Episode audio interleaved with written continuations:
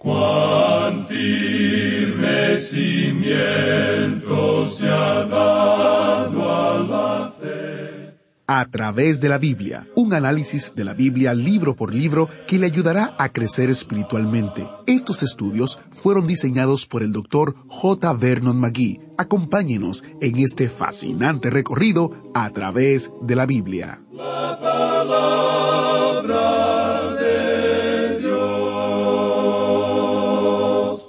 Lo que Dios ha dicho que hará, lo hará. Si tuviéramos que resumir el estudio de hoy en diez palabras o menos, eso es lo que podríamos decir. Dios hará lo que ha dicho que hará. Bienvenido a través de la Biblia, el programa donde conocemos a Dios en su palabra. Soy su anfitrión, Heiel Ortiz. Estamos muy contentos de que pueda estar con nosotros mientras abrimos hoy la palabra de Dios en Ezequiel 19, la parada de hoy de nuestro autobús bíblico en este viaje de cinco años a través de toda la Biblia. Iniciamos nuestro tiempo en oración. Padre eterno, te damos gracias porque podemos estudiar tu palabra y podemos profundizar en ella. Te pedimos que tu Espíritu Santo ilumine nuestro entendimiento de manera tal que podamos aprender y comprender lo que tu palabra nos enseña. Usa al Maestro, usa este tiempo, en el nombre de Jesús te lo pedimos. Amén.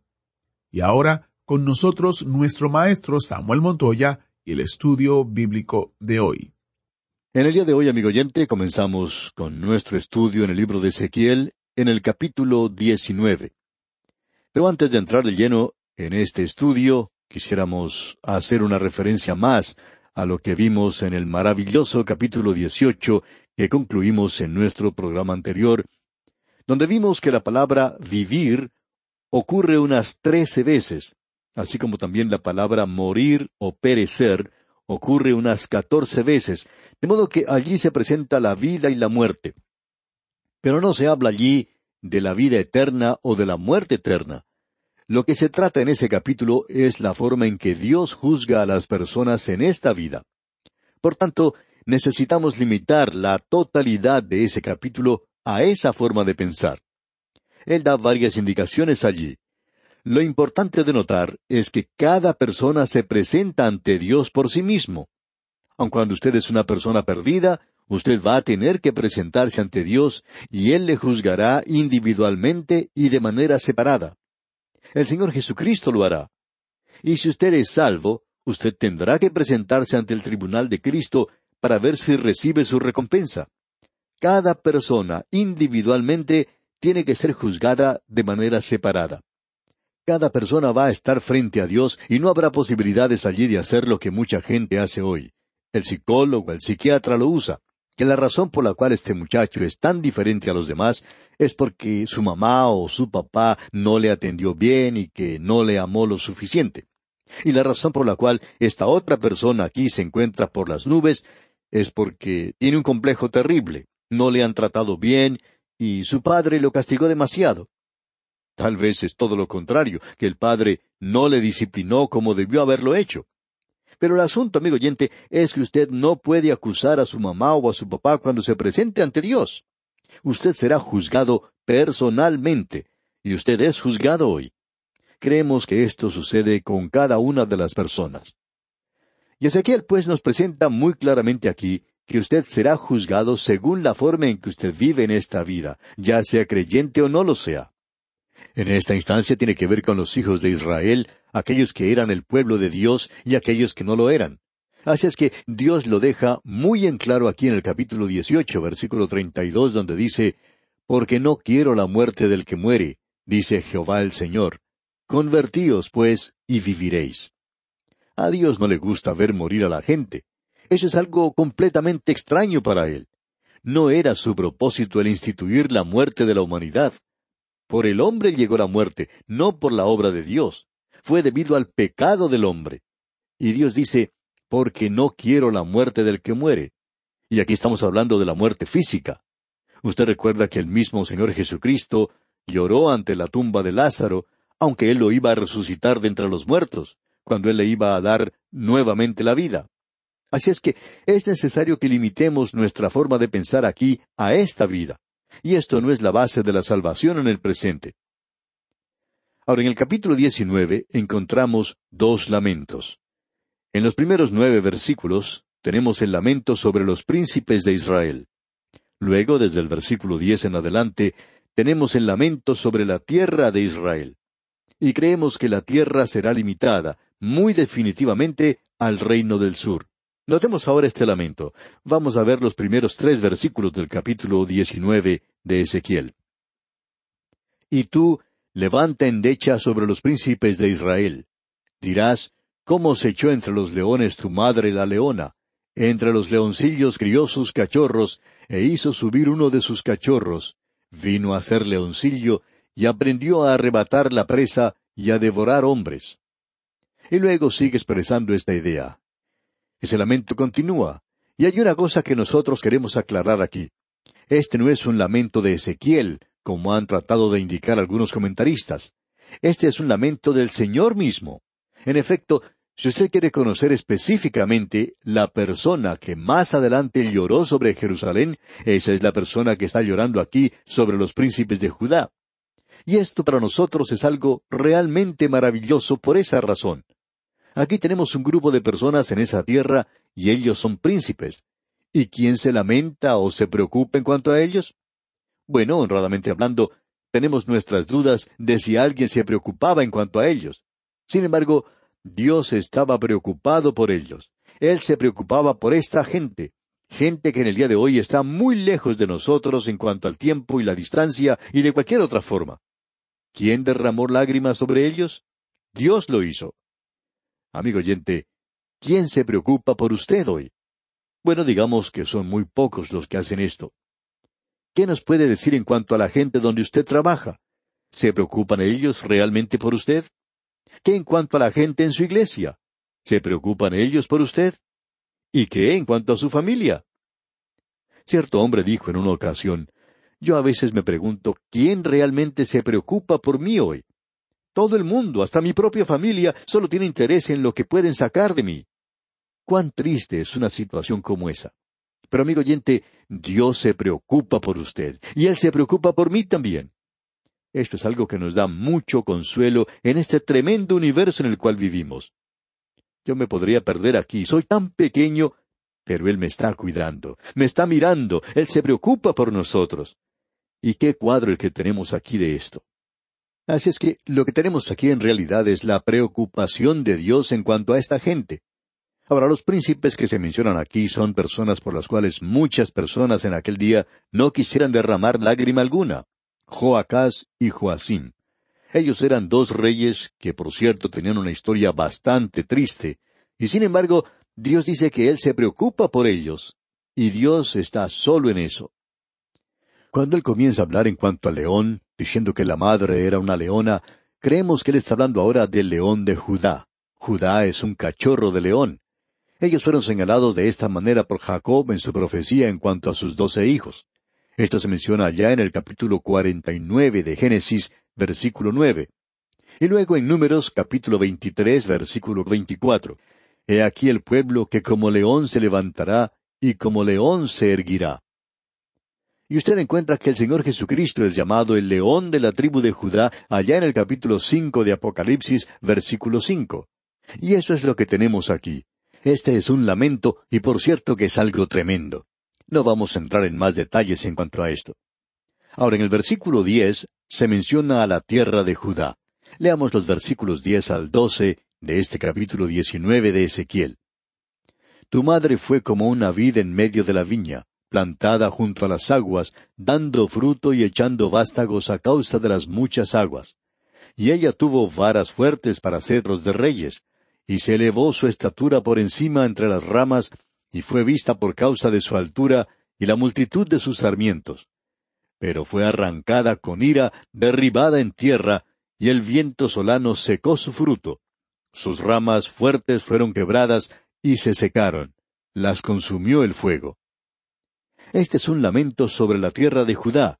Esta gente llegó a esta tierra y Dios los bendijo. Ellos eran como una vid plantada en la tierra, pero ahora Él arrancó esa vid. Ellos son llevados a la cautividad. Qué cuadro el que se nos presenta en este capítulo, amigo oyente. Sigamos adelante y ahora pasamos al capítulo veinte. Y aquí tenemos las predicciones finales en cuanto al castigo de Jerusalén. Comenzamos aquí en el capítulo veinte y continúa hasta el capítulo veinticuatro. Hay dos cosas a las cuales quisiéramos dirigir su atención en esta sección. Usted puede notar cuán largo y pronunciado es este mensaje de Dios a esta gente. Dios estaba dispuesto a perdonarles hasta el momento, hasta el mismo día en que Nabucodonosor sitió la ciudad. Él podría haber hecho regresar a Nabucodonosor de la misma manera en que hizo con el pueblo asirio cuando estuvo tratando de atacar a Jerusalén y no permitió que ese ejército se apoderara de la ciudad. Él hubiera podido hacer la misma cosa con Nabucodonosor. Pero el pueblo de Dios no se volvió a Dios. Así es que llega el juicio. Pero hasta el último instante se había presentado la misericordia a esta gente. De modo que aquí tenemos las predicciones finales en cuanto al castigo de Jerusalén. Eso es lo primero de preguntar. En el último capítulo de esta sección, y en el día en que el sitio de Jerusalén comenzó, falleció la esposa de Ezequiel. Ya vamos a ver eso cuando lleguemos al capítulo veinticuatro. Y al profeta se le dice que él no debía llorar ni enlutarse por su esposa. Eso es algo destacado, digamos de paso. Amigo oyente, consideramos a este hombre Ezequiel como un contraste con Jeremías. Jeremías tenía, por decirlo así, el corazón de una mujer, y él lloraba.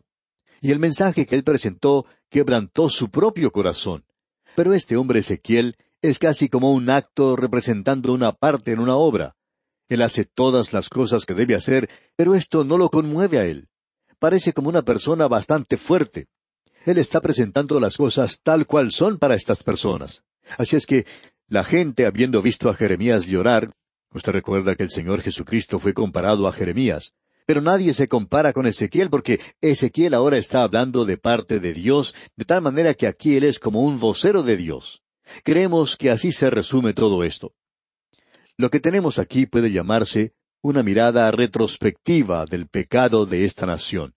Ya hemos pasado por esto varias veces, pero una vez más quisiéramos mostrar que no es Ezequiel el que menciona todo esto.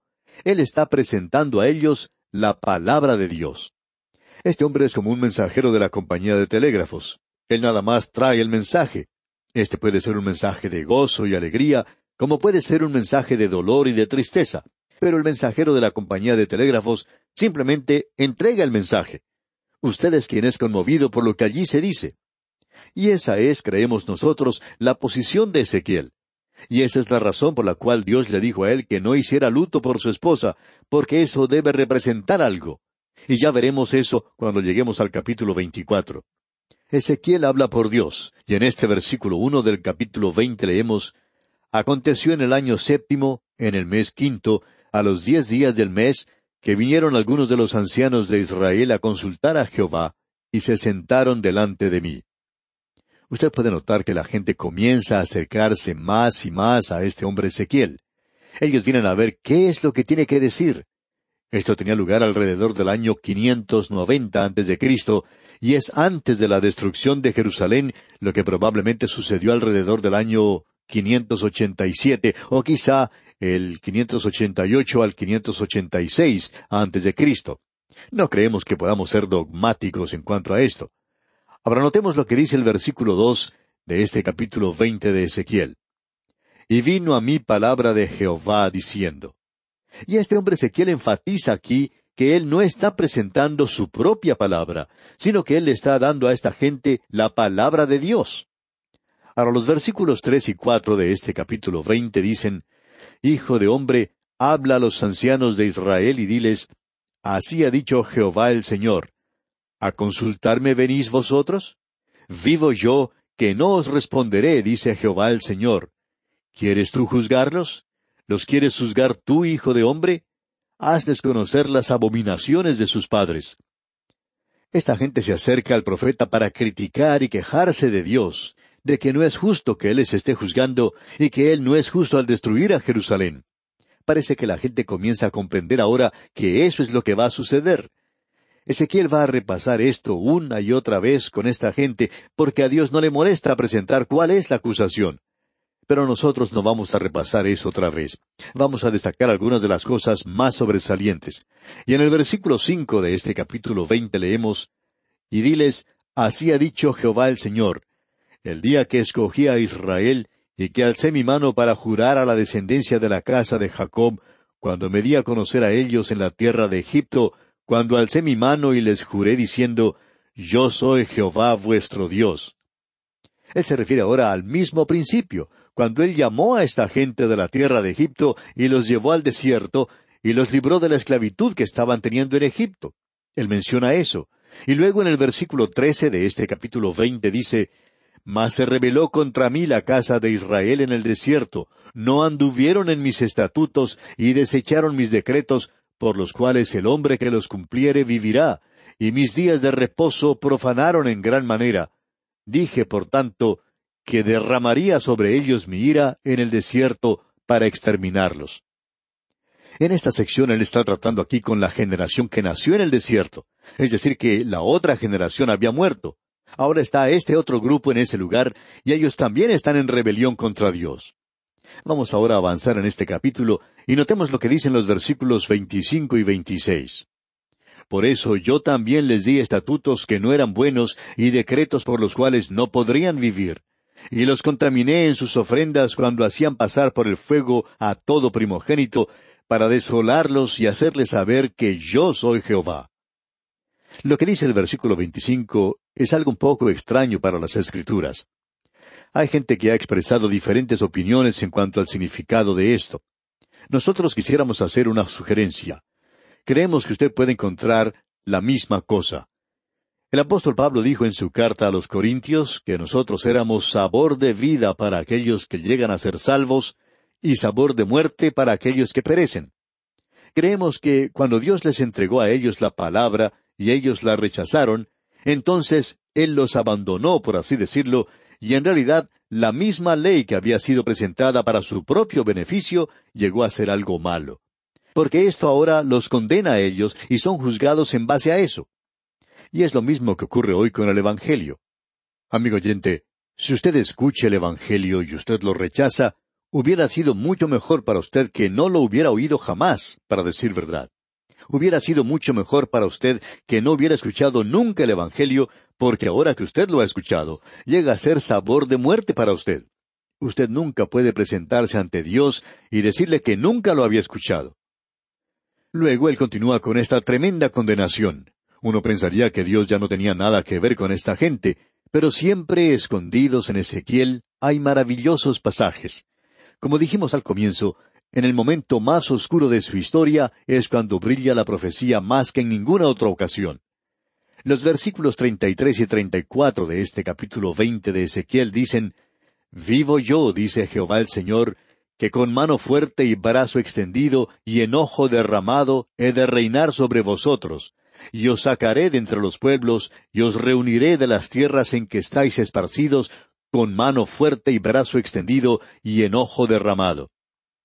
Él dice que los va a hacer regresar a la tierra. El propósito de Dios con la nación de Israel tiene que ser cumplido aún. Y Él va a ser declarado justo por aquellos que no piensan en este momento que Él es justo. Luego vemos lo que dicen los versículos cuarenta y cinco y cuarenta y seis. Vino a mí palabra de Jehová diciendo, Hijo de hombre, pon tu rostro hacia el sur, derrama tu palabra hacia la parte austral, profetiza contra el bosque del Negev. Hay personas que opinan que esto significa Judea o Judá. Otros que sencillamente quiere decir Negev. Bueno, por lo menos es hacia el sur. Y si usted ha recorrido alguna vez la zona del Negev, preguntará lo que sucedió con el bosque. Dios lo juzgó, amigo oyente. Dios dijo que lo iba a quitar de esa tierra. Y en los versículos cuarenta y siete y cuarenta y ocho leemos y dirás al bosque del Negev, Oye la palabra de Jehová. Así ha dicho Jehová el Señor. He aquí que yo enciendo en ti fuego, el cual consumirá en ti todo árbol verde y todo árbol seco. No se apagará la llama del fuego, y serán quemados en ella todos los rostros, desde el sur hasta el norte. Y verá toda carne que yo Jehová lo encendí, no se apagará. Esa tierra era la tierra de leche y miel. Pero amigo oyente, cuando usted visita ese sector hoy, no llega a la misma conclusión. Esa tierra no solamente no es la tierra que fluye leche y miel hoy, sino que tampoco tiene agua suficiente. Hace falta más agua en esa zona. De modo que aquí tenemos una profecía muy destacada. Dios no ha terminado con esta gente ni con esa tierra, digamos de paso. Y bien, amigo oyente, vamos a detenernos aquí por hoy. Dios mediante, nuestro próximo programa, pasaremos a considerar el capítulo 21 de Ezequiel. Que el amor de Dios sea derramado en su corazón es nuestra ferviente oración. Muchas gracias al maestro Samuel Montoya. Si ha estado escuchando el programa durante los últimos meses, entonces sabe que este año 2023 es el 50 aniversario de A través de la Biblia en español, y estamos celebrando la fidelidad de Dios. En ese sentido, comparto un par de mensajes que hemos recibido. Emérita de Panamá nos escribe. Felicidades a este ministerio y a todo su equipo de colaboradores en este 50 aniversario. Desde el año 1979, siendo muy joven y católica, les escuchaba por la radio La Voz del Istmo. Ahora entiendo cómo desde ese tiempo ya iba naciendo en mi interior esa sed por conocer más de Dios. Años más tarde, en el año 1982-83, llegué a una iglesia evangélica. Este año 2023 me propuse iniciar mi tiempo de lectura bíblica con ustedes. Considero que es poco a poco, pero llegando a ampliar el conocimiento y entendimiento de la palabra. Nuevamente, Dios siga utilizando este medio para que su palabra siga llegando a muchos lugares y muchas personas. De Panamá vamos a Guatemala, donde Hugo nos comparte. Al leer el librito de 50 años de la historia del ministerio a través de la Biblia, me emociona ver cómo el Señor ha sido fiel desde su inicio hasta el momento que se transmite en más de 200 idiomas, difundido en múltiples plataformas. En mi caso, el programa me ha motivado a realizar un ministerio de entrega de folletos evangelísticos elaborados por mí a las personas en la vía pública. Los he escuchado desde los años 70. El Señor siga bendiciendo al ministerio. Saludos desde Guatemala, tierra del café y de la marimba. Muchas gracias, Emérita, muchas gracias, Hugo, por compartir su testimonio. Y si usted quiere saber cómo Hugo la historia del ministerio a través de la Biblia en español, le invito a que visite a través de la Biblia.org barra 50. 50 en número, es decir, 50 a través de la Biblia.org barra 50, donde usted encontrará el librito que usted puede obtener como descarga gratuita a través de la biblia.org barra 50. Y mientras está en nuestro sitio web, también le invitamos a aprovechar el recurso destacado de este mes que consiste en el comentario de Ezequiel y Daniel, también como descarga gratuita visite a través de la biblia.org barra destacado, a través de la biblia.org barra destacado y obtenga una descarga de este maravilloso y útil recurso del mes. ¿Fue de ayuda para usted el estudio de hoy? ¿Desea enviarnos algún comentario de lo que ha estado escuchando? Entonces escríbanos, no espere más. Nuestro correo electrónico es atv@transmundial transmundial.org. Si desea recibir las notas y bosquejos de lo que estamos estudiando, suscríbase gratis en nuestra página en Internet a través de la Biblia.org barra notas, a través de la Biblia.org barra notas.